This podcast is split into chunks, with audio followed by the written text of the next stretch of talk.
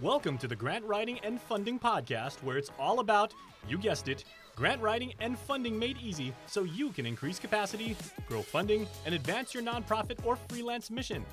Now, let's hand it over to your host, grants expert and author Holly Rustick, so you can increase your funding and drive impact. Hello, hello, hello. It's Holly Rustick here with Grant Writing and Funding, and I'm here to help you grow capacity, increase funding, and to advance mission. Yes, all of you grant writers out there, all of you people thinking about becoming a freelance grant writer or grant professional, and of course, you nonprofits looking for funding. We've got resources for you here at the Grant Writing and Funding podcast. In today's episode, we are going to be talking about the grant funding forecast in 2023. And to help me do that, I have a special guest on the show. He's actually coming back on. He was on about a year ago, um, Steve Boland, and we will definitely add the last podcast episode with him in the show notes. Um, and Steve is such, he's so awesome. I love having him on the show. And for all you listeners out there, you might be familiar with his podcast, Next in Nonprofits. So you'll definitely want to check out his podcast as well, as it is fantastic. So he is back on the show today, and he once again is going to be talking about grant funding forecast. And we go in deep with a lot of stuff. MacKenzie Scott, you guys have all been hearing about the funding coming out for that, and some of the some of the pushback and um, all of that. So we're definitely going to be talking about some of those amazing opportunities and kind of behind the scenes. He's also going to be talking about the ARP funding and just the grant landscape in 2023 as far as like US federal funding and what's there. We're also going to touch on a bit on, yep, you guessed it, Chat GPT, and I'll be talking about this more as well. Um, but we're definitely going to be looking at that, how that's impacting uh, the grant funding forecast and landscape in 2023 is all of those things are, right? A bit about Steve. Steve Boland is a nonprofit veteran with over 25 years of experience helping charities grow with new ideas in fundraising and communication. Steve has presented over 100 learning sessions on topics such as crowdfunding, fundraising infrastructure, and social media strategy for nonprofits. He is a graduate of the University of Minnesota Twin Cities. He also holds a master's of nonprofit management and is the managing partner of Next in Nonprofits, a consulting and services firm focused on building engagement for charities. And like I mentioned, he's also the podcast host of the same name, Next in Nonprofits. So, really excited to talk to Steve. You guys are going to get so much out of this conversation today. So, tune in, learn about the grant funding forecast in 2023 because there are definitely some changes. It's not just status quo any longer. You'll want to really tune in and take some notes. And of course, for today's show notes and links, do check out grantwritingandfunding.com forward slash 269. So you can go ahead and get any show notes and find out more about Steve and the things that we are discussing today. And a quick word from our sponsor, Grant Easy Management Software, GEMS. If you want to break up with your spreadsheet, get GEMS Grant Easy Management Software and never miss a deadline again. GEMS is the best grant management software solution for nonprofit organizations and for grant writing consultants. You're definitely going to want to get your grants under control for good. And you can also get a 10% discount with our code and schedule a free demo. Go ahead and go to grantwritingandfunding.com forward slash gems. That's G E M S. Or you can also click in today's show notes for the link as well. And of course, here at Grant Writing and Funding, do check out the amazing resources that we have. We have a free grant writing class that you can take right now. So you can definitely jump over to grantwritingandfunding.com for more information about our free grant writing class. And if you're thinking about becoming a freelance grant writer, you are definitely going to want to check out our five steps to become a freelance grant writer. You can check out that tool as well. We have our Freelance Grant Writer Academy starting up again. So if you want to find out more about that, please do jump over to grantwritingandfunding.com. All right, so let's get into today's podcast episode. Welcome to the podcast, Steve. It's actually welcome back. We did one last yes. year, roughly, was it, Holly? So it's good to see you again. Thanks for having me on. Absolutely. And we'll definitely link to that other podcast in the show notes. You guys do not want to miss out on that. I love having you on a guest. I'm like, I'm so glad you're back on because you always have so much just value to share right with the nonprofit world you've been in you're a nonprofit veteran with more than 25 years of experience helping charities and you do a lot with you actually have a really good wraparound program. And I didn't realize some of the services that you did until we really started talking in the green room a little bit more because I saw you did a lot with mm-hmm. communication, mm-hmm. with you right. know social media marketing, right? With creating emails, helping people create emails, like all of that. But you also look very comprehensively at the wraparound for funding as far as writing grants, um, you know, helping with fundraisers, et cetera. So I love that you look at like how can we help your nonprofit very holistically to grow in revenue that aligns with your goals. And I think that's right. so important. So, Next in Nonprofits, that's what you guys do. And I absolutely love that. So, thank you for coming on. And you're going to be sharing some of the grant funding in 2023 uh, forecasts that we're going to be looking at. So, thanks again for sharing your wisdom. Welcome. Always excited to be here. It's just so much fun to have the conversation with people that really care about what we do. You know, it's yeah. it's there's there's a lot of complexity to it, but it is so exciting to have the conversation with people that um, are looking to help out these important missions. And things are changing, so we just got to stay on top of our game. Yeah, and and it really is interesting. I mean, just to see. I mean, there's a lot of indicators going on right now. Yeah. I mean, Chat GPT is like mm-hmm. right? Like AI, the impact of AI on grant writing. We're not going to dive too much today, but we might really spend a little time because that's definitely in the 2023 grant forecast. But also looking at MacKenzie Scott, right? And looking at right. what she's doing to reshape this initiative. And even there's um, another place, Just Fund, I think it's called, and they kind of do something a little similar but different, where as far as you can just submit a one application and then they send it out to potential foundations for you.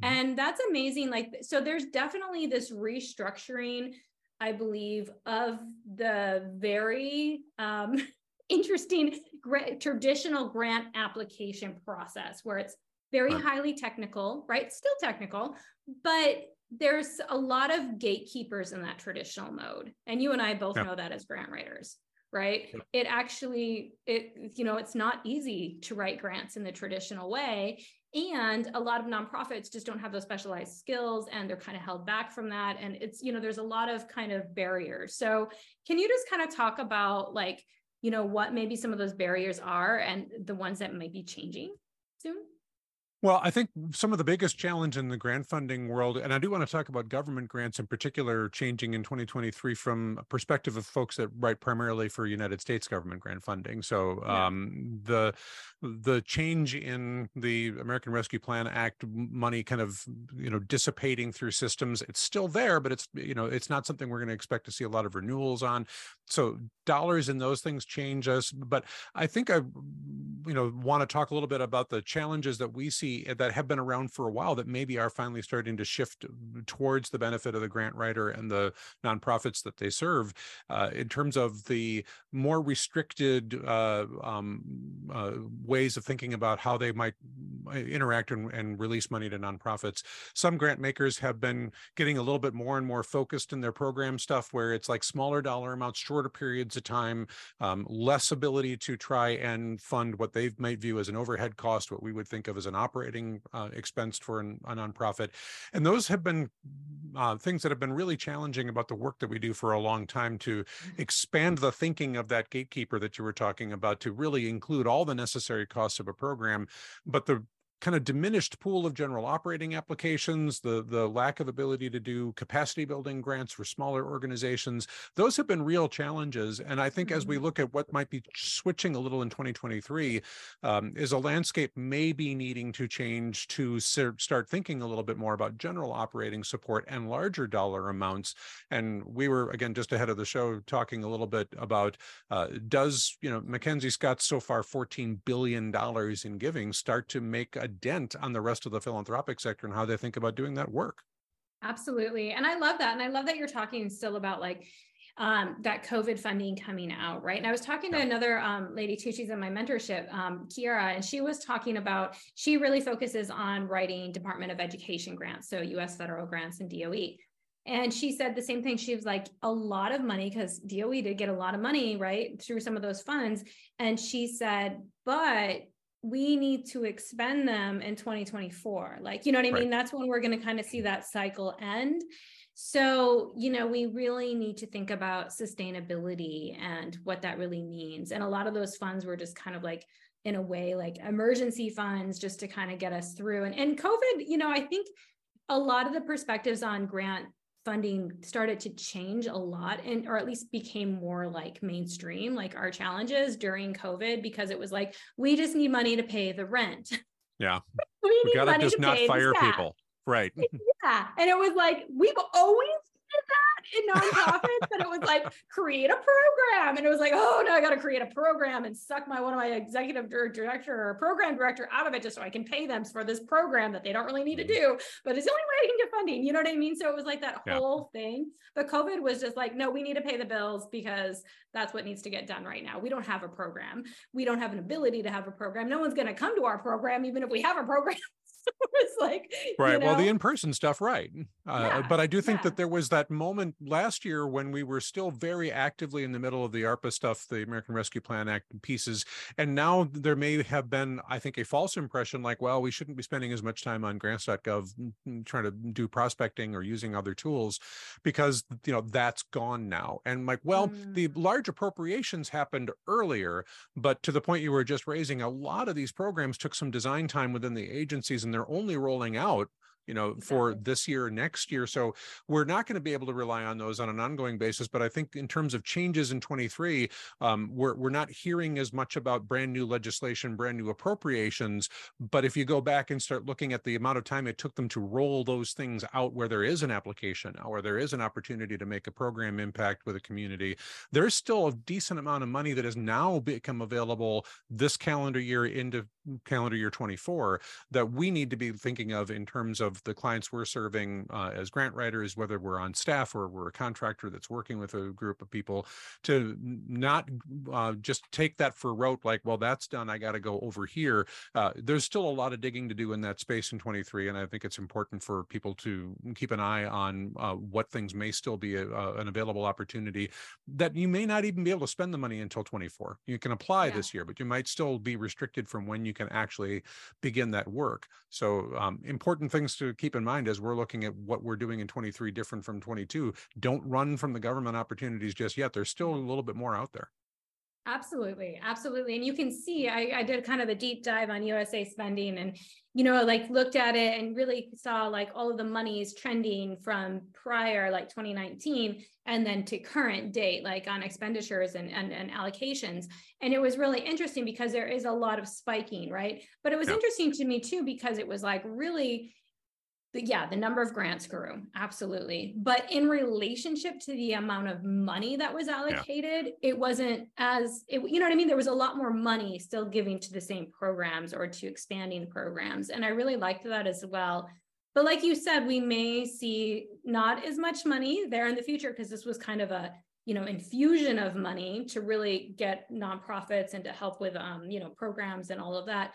But to really think about there's still money there right and yep. do you think like from what you what you know and what you've been kind of experiencing with government grants do you think that some of the application process or maybe just the priorities or the allocations within the um, budgets of the grants do you think those might shift because like we did see more mm-hmm. gen ops during covid we've seen more like you know able to actually fund your administration. Like a lot of time personnel right. is like no more than 10% but a lot of those things kind of changed in the last couple of years especially from the federal grant too. So do you think those will stick I, I'm a little more concerned that the long trail thing that we're starting to see come out now, that it took a little while for these agencies to design uh, an application process for something that wasn't previously funded. So they went and they took their internal time, they consulted their experts, they came out with something that we're now just finally getting out to application.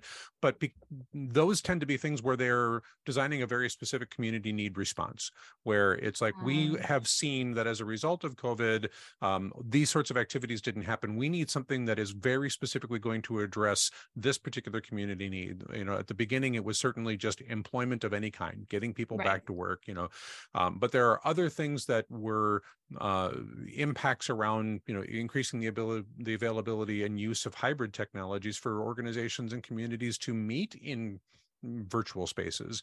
Uh, and those weren't programs that were actively being funded by the federal government pre COVID. So they had to come in and design a process for what does it mean for us to ask somebody to build capacity in those areas and what, what mm-hmm. deliverables mm-hmm. are we looking for as a, as a government funder? That took time and comment yeah. periods and all the rest of it. And now we're seeing those. So I, I think a lot of them tend to be we need you to respond to a specific need. We're not just saying we want to fund organizations that do good work in communities, show us your ideas, but rather we need people to do this very specific thing that didn't happen during COVID. It took us a while to get ready to ask for your participation, but now we're ready to address that response and you'll probably have a couple years of program time yeah. to do it most of these things are are larger dollar amounts and they are giving you more time to actually implement so they might not be starting until 24 but they'll go into 25 so you've mm-hmm. got some time to execute but to your earlier point, don't expect those to be ongoing and continuing programs. It's much more of a one-time boost capacity building thing for a community to say, you know, we, we need to have this new way of addressing this community need that we just didn't know about before. COVID highlighted it. We'll give you a couple years to get it up and running, and then don't expect to come back for that same resource. So it is an opportunity mm-hmm. to build relationships in community, to show community what you can do, to build something that you can then leverage in the future. But um, you know, ongoing program I don't think we're going to see as many opportunities out of ARPA money uh, in the 23, 24 that we saw earlier. Right. Okay. So that's kind of like the federal grant making landscape in the United yeah. States. And and as we shift now to more of the community private foundation kind of landscape as well. I mean, MacKenzie Scott has just spun this on its head. Um, yep. she's definitely like, you know, and it, it's interesting. Um, I see this movement has been happening for quite some time, but now it's really, now there's some money behind really um, creating more momentum for this movement as far as like grants are very bureaucratic, grants are very technical, it takes a long time, we need to come up with a different system. And so she's kind of doing that. So you want to kind of explain what she's doing specifically with like lever for change and yield giving? Yeah, which is uh, I think so important to differentiate what she had been doing for the last couple few years now in making uh, very large operating support gifts to organizations without any real programmatic outcomes attached to them. We just like she was finding opportunities on her own with organizations, Boys and Girls Club, Urban League, the um, the names of large groups that many of us have heard of, and sometimes funding smaller affiliates of those organizations. But you know, usually some big names, Habitat for Humanity, um, with big big investments that really make an impact over time.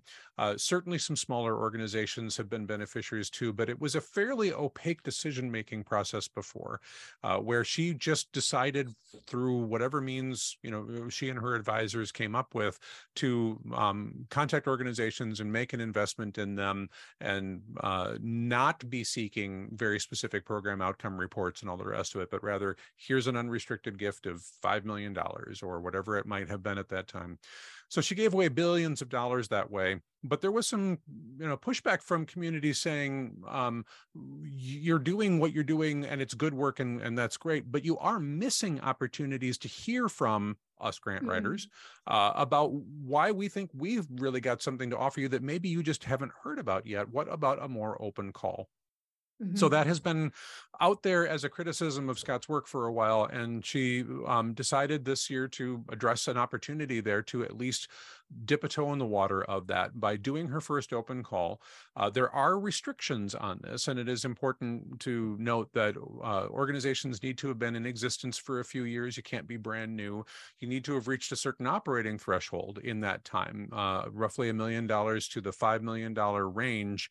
Um, there's a little um, leeway around things like audit requirements and what does that mean and all the rest of it. But generally speaking, you got to think you're big enough that a million dollar gift isn't going to just completely overwhelm you. That if you go to right. your your your little two hundred thousand dollar year nonprofit and you get a million dollar gift, uh, you know, there's some concern about is an organization like that going to be capable of stewarding that kind of money over time, or is it just going to um, be challenging? So their team thought, let's make sure there's that minimum threshold, but they also bookended it with a five million dollar maximum threshold, saying we're we're doing big gifts differently to big organizations. This mm-hmm. opportunity for the open call is for that more medium sized organization organization that can sustain a $1 million gift, um, I mean, can use it uh, and have the infrastructure to um, be able to make some plans around that, but not so big that we're hitting them with these other things.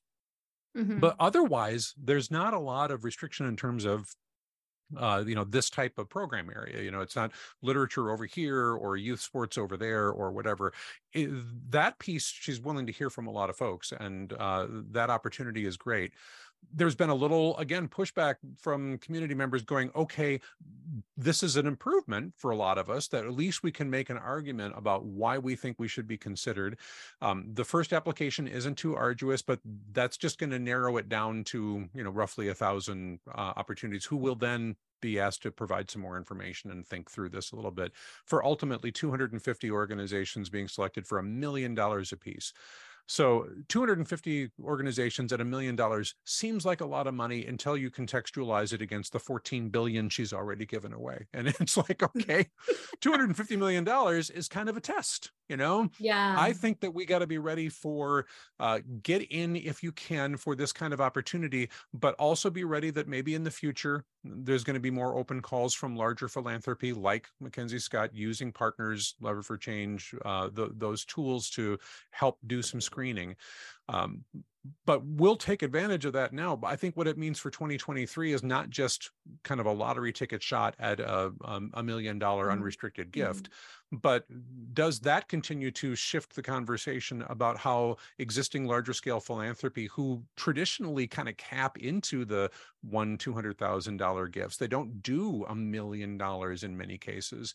You see that occasional investment from a Ford Foundation or a you know that kind of a thing, but it's pretty rare. Mostly, we're seeing mm-hmm. from even big funders you know a couple hundred thousand dollars as as one of the largest gifts and often those are program restricted so mm-hmm, if, mm-hmm. if what we're hoping to see in 2023 might be taking that conversation of uh, this philanthropist is you know even in the open call process trying to not focus on program restrictions not focus on specific deliverables but rather trusting their partners in philanthropy. But now we grant writers get a shot at talking to people like that about why a general investment in our work at a larger scale is going to make a transformative impact on the work that you see in community and we just haven't had that kind of opportunity to make an application for something like that in 2022 2021 so uh, this year getting our first shot mm-hmm. at it and trying to leverage what we're putting together for that open call to that larger community conversation with our existing philanthropic partners saying hey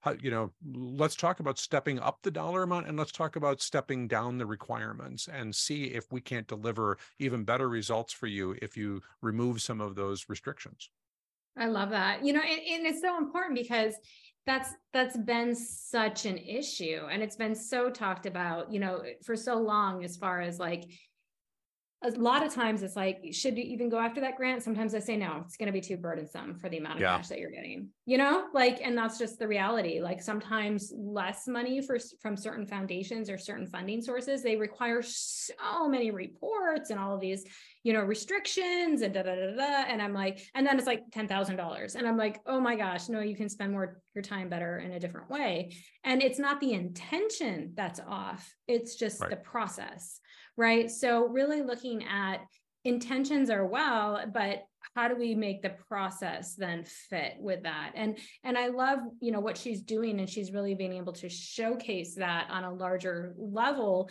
that a lot of people that have been talking about this Vu Le is one of those right from nonprofit mm-hmm. af he's like really been advocating for this for a yes. long time and i really loved seeing that you know now foundations are listening and funding sources are listening and and that was probably advanced through covid as well right to have that mm-hmm. conversation so really hoping to see that that trend continues and it's not to say that people aren't going to need grant writers anymore and they're not going to you know you still have to tell a story and you still have right. to showcase why it's important for your to invest in your nonprofit right so. And I think we don't have to do as much gymnastics as grant writers to try and um, connect you know this specific program opportunity to the broader mission of the organization where we're yeah. like you know you want to restrict down to this very narrow set of what we do and absolutely we do that thing you want and that's why we're applying we're certainly not going to apply for organizational fits that, that are just bad and, and it's not the right thing right.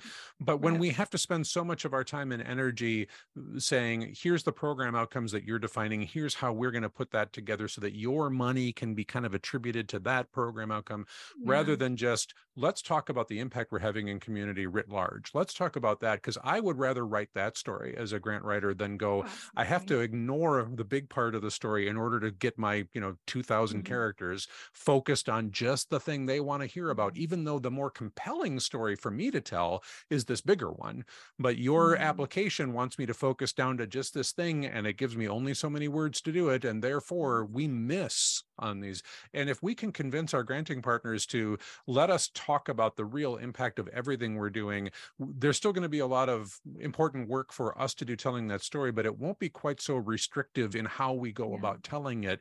We, I think, are kind of now incumbent to leapfrog on what Scott and others have been doing here to go back to our other funding partners and say, we're really excited to apply for this opportunity with you. We really do hope that in the future, additional opportunities for less restricted grants, larger investments, longer terms are things that you can see coming from your partnership with us because, you know, it doesn't feel like we can ask for anything when you're asking for the money, but I feel like we can also highlight the direction of philanthropy in 23 is maybe got an opportunity to shift. And if we all also step forward uh, when we hit that submit button and, you know, have that any further comments area and just say the importance of unrestricted grants, of time uh, flexible grants that are not just one year that can stretch into a little bit more of, of grants that are larger dollar amounts that we can really get some impact on. Those are stories we want to tell you. So let us have that opportunity. We'd really love to be able to share that with you and see if we can't broaden the conversation some.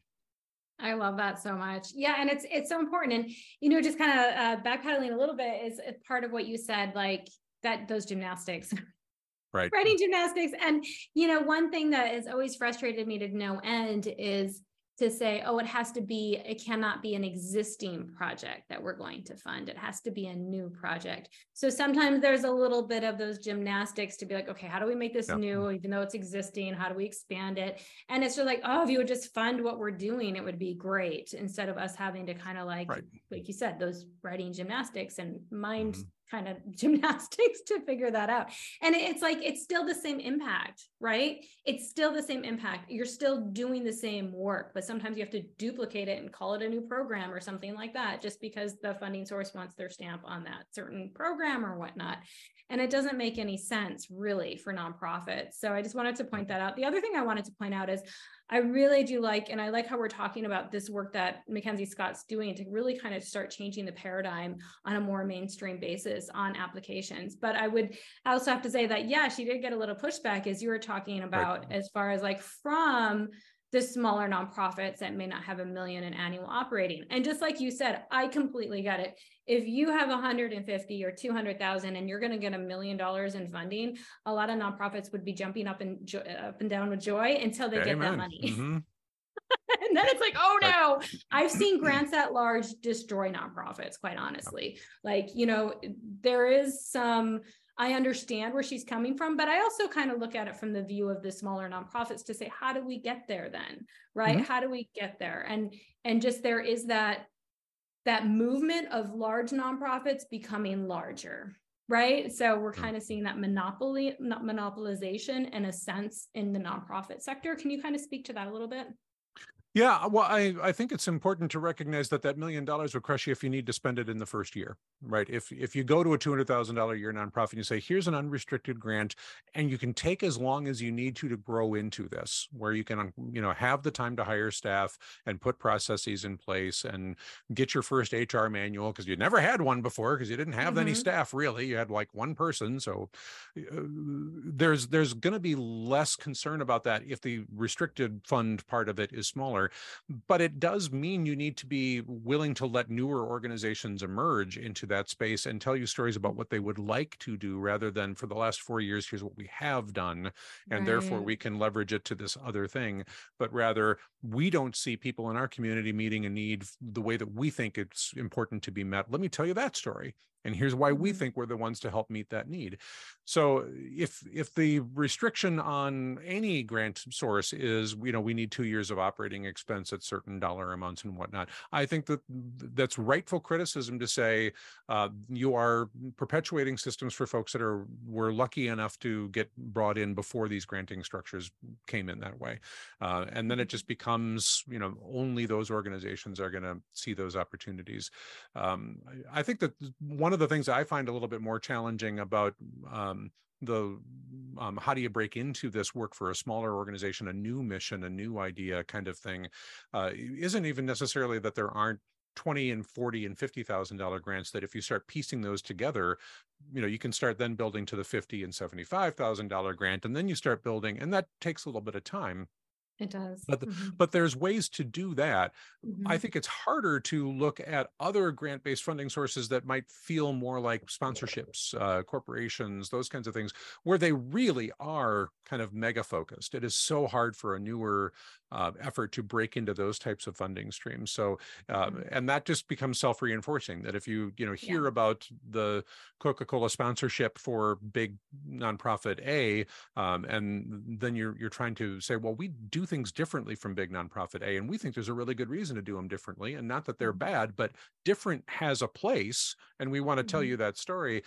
But if there's no way to actually make the application because we didn't meet criteria Y or criteria right. Z, then that story doesn't get out.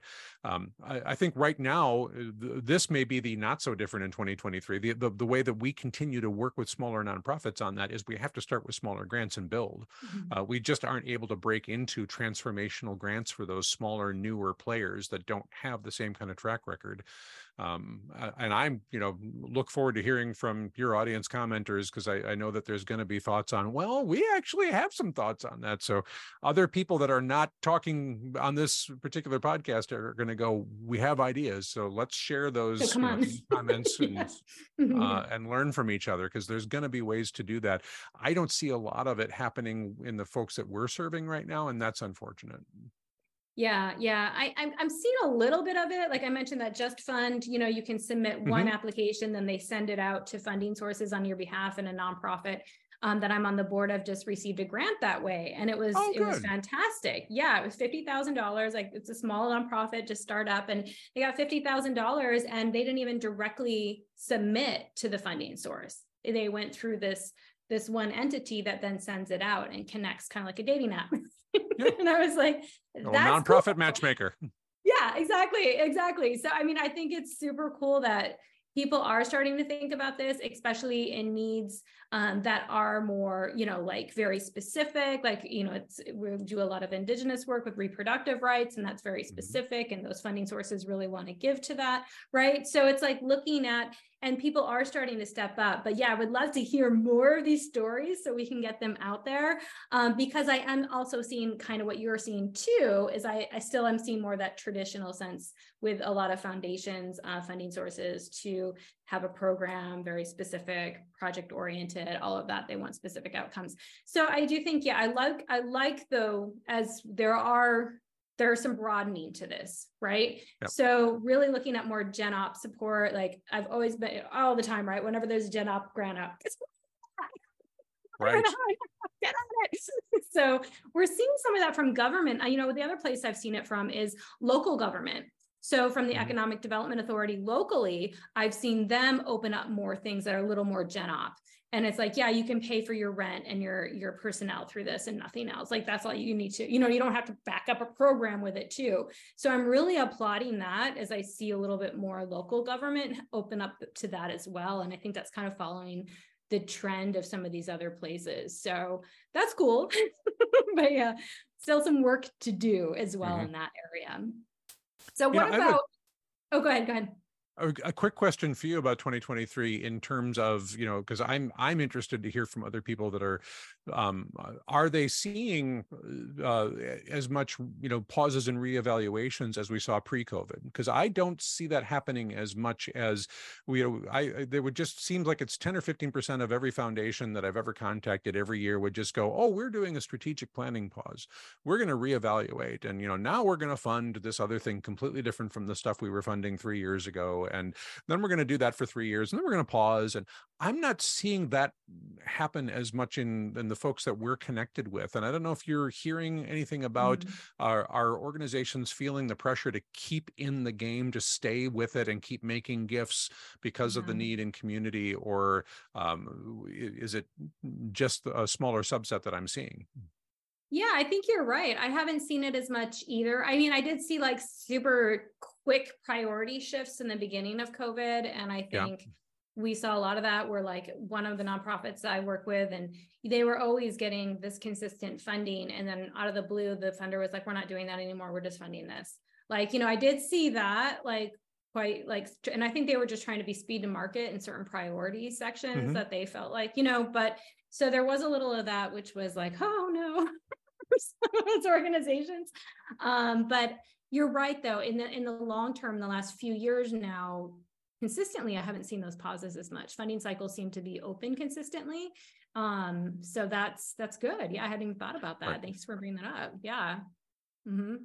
So let's let's also talk about because we couldn't like not add in this conversation. We're talking about 2023 funding for mm-hmm. grants. Um, Chat GPT, AI. Yeah. what are sure. your thoughts on that? I've tried it. I mean, I'm sure any of us that have had to work within, you know, uh, creating content uh, on a regular basis, of like, is it really as good? I mean, can I can I really get a structure out of this? And mm-hmm. um, I've I've tried a few different ways uh, at the GPT three. Now, I have not had a chance to really play around with four, and these things are evolving so quickly, and oh new versions coming out. Google's Bard and all these other pieces. So uh, it could be that those tools are going to get better at what they're talking mm-hmm. about doing but for me um, uh, the time that it takes to craft a good enough uh, sample of here's what I want to answer within this framework of you know a thousand words or you know two thousand characters or whatever I've got to work with um, I spend more time refining and rewriting than I would if I just really put things together for me. So I get where people are saying it's evolving, it's newer, it's a way of trying to get you a draft that you can kind of clean up instead of having to start from whole cloth. Um, and maybe part of that is just that I've been doing this for 25 years and I don't feel like starting mm-hmm. from whole cloth is as hard. But for somebody who's newer to the grant writing world and building a, a, a library of some words, maybe this is going to be a tool that will help them spur some ideas to go, oh, I, I see where, you know, this chat GPT thing answered some questions in this way. And it gives me a really good sense of how to clean that up without right. spending as much time on original language creation. I don't find it as useful yet, but boy, it is yeah. certainly evolving quickly. So is it 2023 where we're going to be using that as a tool to make sure we're getting a, a, good starting place? It's certainly not going to replace a grant writer anytime in the near future. It could be a mm-hmm. place where people say, I need to look at a framework and then yeah. start editing from there and maybe this can give you the framework uh, but I, I, don't see it as much in 2023 for the more experienced people but maybe it's a, a helper for folks that are building language libraries to start with yeah.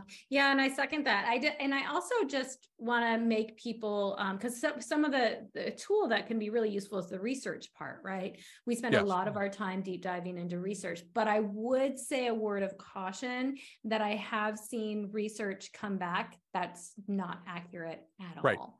So definitely you got to second check all those sources and citations to see if they're even real, because I have seen people not even be able to find those at all.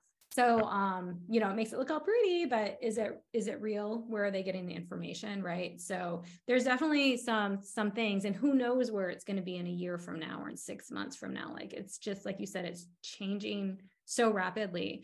Um, but the other thing with that I'm thinking is as we kind of make the grant application process less acrobatic, right. as you were talking about, maybe a little more streamlined then actually that in my mind that could apply with using chat gpt a little bit more right? Because part of the traditional grant making is that's hard to apply to Chat GPT or any AI because of all of those acrobats, acrobats that we right. need to do.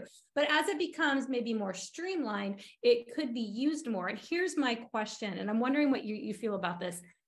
For me, it's almost like I it, yeah, it's going to change grant writing a little bit, but really the process to me because if more nonprofits with um, can start pumping out grants real quick, right? Especially if they're more streamlined then it's really the process to me that's a little bit that I'm thinking about. Like, because it takes a lot of capacity to review proposals. So if you're mm-hmm. all of a sudden getting a huge influx of proposals and your capacity is, you know, limited, how are they really going to be able to vet those appropriately? Or really not to say that chat gpt is making up anything but how are they have so many more proposals to look at now. Like how are, you know what i mean? So are they going to yeah. have to embed more stipulations then or less? Or you know what are your thoughts on that? Well, you know, one of just going back to the uh, Scott application thing, one of the things that they're doing because they expect to be flooded, they expect that they're going to have so many applications coming in, is they're requiring a 90 second video. Yeah. Um, we want you to give us a synopsis of what's going on human to human. Tell us just what's happening here. And then we're going to be able to rely on some of the written information and all the rest of it. But it's a way mm-hmm. of speeding up the screening process for them. And it, that's a really interesting thing of if it's relatively effective and not very difficult for a lot of organizations to pump out a lot more applications, there may be things that are not quite as good fits where people are like, well, might as well take a stab at it. I mean, you know, right? the chat GPT is doing most of the work.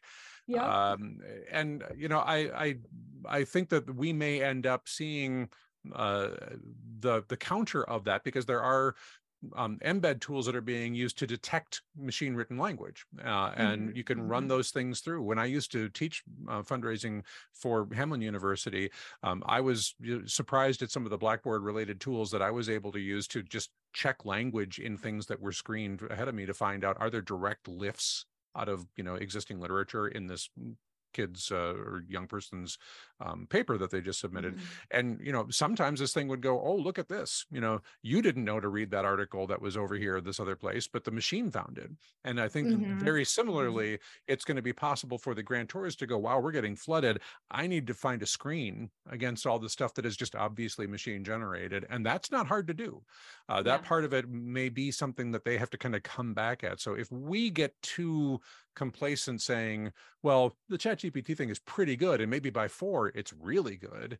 Uh, mm-hmm. And I can therefore, you know, th- get more content out there in front of more eyes. Uh, is that going to have the undesired effect of, of, you know, turning on all these filters and just trashing all of those applications that were uh, started from a machine generated place? I don't know how the grant reviewers are going to have to respond to that. If they end up with right. you know a hundred times more applications, mm-hmm. uh, it's it's going to have a reverberation. I, I'm not seeing that yet in 2023, yeah. but gosh, maybe we will. Well, I just, you know, what I saw it was uh, with uh, is a publication company, and so mm. this made me start thinking about it. So a publication, sci-fi, they publish sci- sci-fi books, novels, and uh, they get they said ten on average per day applications, like submittals, right? And then they said as soon as ChatGPT like got really popular the last few months, hundred a day, and they just had to they just had to shut down they, for yeah. a moment and say like we got to take a pause because we don't know how to address this right yep. so because we don't want to make to submit like we believe in you know still having the submission process free but we don't have the capacity to review all of this and it just made me start thinking about that could easily happen with grants at some point and yep. not to say even that using chat gpt to create some applications is isn't good because i think that is actually can take a lot of um, things off of the nonprofit people, right? Like executive directors, or they're writing these grants, like they need to focus on being an executive director. If that's helping them get their information and funding in front of funding sources' eyes, I don't necessarily think that's a bad thing either.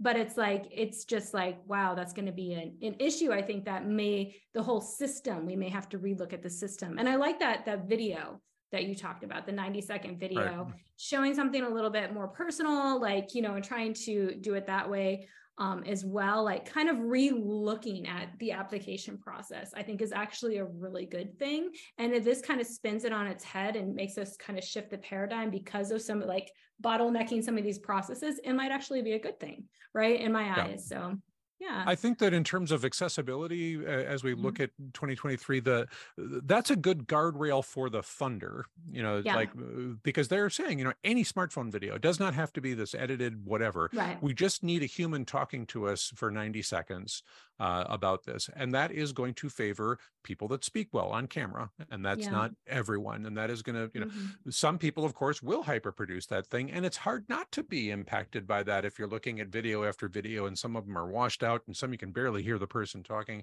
and then yep. you get the one where there's a communications department that's sat down and there's nice titles and how do you not have that be more influential against that mm-hmm. startup mm-hmm. organization that's got really important things to say but they don't have a communications team to shoot a video yeah. they have a smartphone probably got access to that but mm-hmm. if if we're looking at how is our grant writing process going to be impacted by more and more and more content being generated out there and the guardrails that get put up as well let's talk about video that's advantageous to some of us and it's problematic for others so yeah. uh, i we we have to see how that one plays out uh, you know mm-hmm. for the folks that i'm working with on on some of those applications we're kind of excited about the idea that we get to talk more directly to somebody who might be reviewing this in a way that feels more personal but i don't know that every charity is going to be excited about that and you know right. we'll, we'll have to see that's such a good point. Thanks for bringing that up because yeah there's trying to address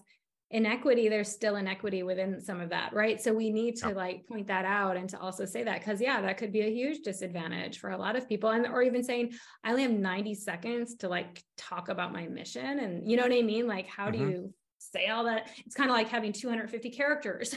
Right. I mean? like so the constant struggle of the grant writer. Yep yeah so there's a lot of that. Well thank you so much. I mean you have like provided so we could go on talking and talking and talking about all of this grants and funding in 2023 in the future. Um, but you know, all of this about like looking at what funding's out there, still keep going out there to grants.gov for all you people yep. like that are looking at federal US federal grants.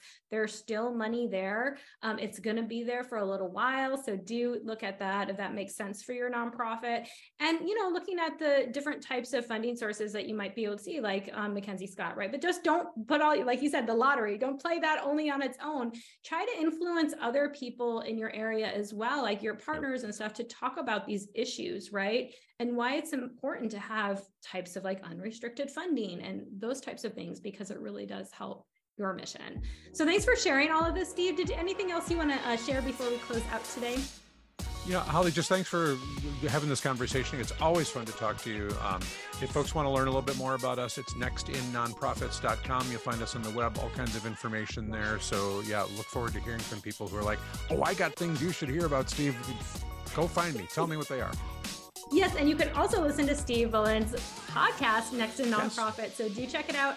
All you podcast listeners, go there and subscribe right now because you have an amazing podcast and yeah, such a great, great knowledge to share with all of the things going on with nonprofits and with helping with funding. So thank you so much for being on again, Steve. Once again, you guys, nextinnonprofits.com. Do check it out. You also have a free consultation available for yep. nonprofits if they want to check out some of your services that you provide to help them with funding and to streamline all of that. So thank you so much again for coming on the show. And I will see you back on the Grant Writing and Funding podcast soon. Thanks, Holly. Thank you so much for tuning in today as we talked to Steve Boland of Next in Nonprofits and really heard more about the grant landscape in 2023. Once again, for all of today's show notes, jump over to grantwritingandfunding.com forward slash 269. And as I mentioned, be sure to check out our free grant writing class as well if you're interested in becoming a freelance grant writer. Yes, you can earn money writing grants and serving more nonprofits. So you are definitely going to want to go to our website and download our free resources on how to become a freelance grant writer in five steps. And if you love the Grant Writing and Funding podcast, please do me a favor, leave a review on iTunes or your podcast player, as this does help other people find the podcast. And of course, please do make sure you subscribe. All right, I'll see you next week. Bye bye.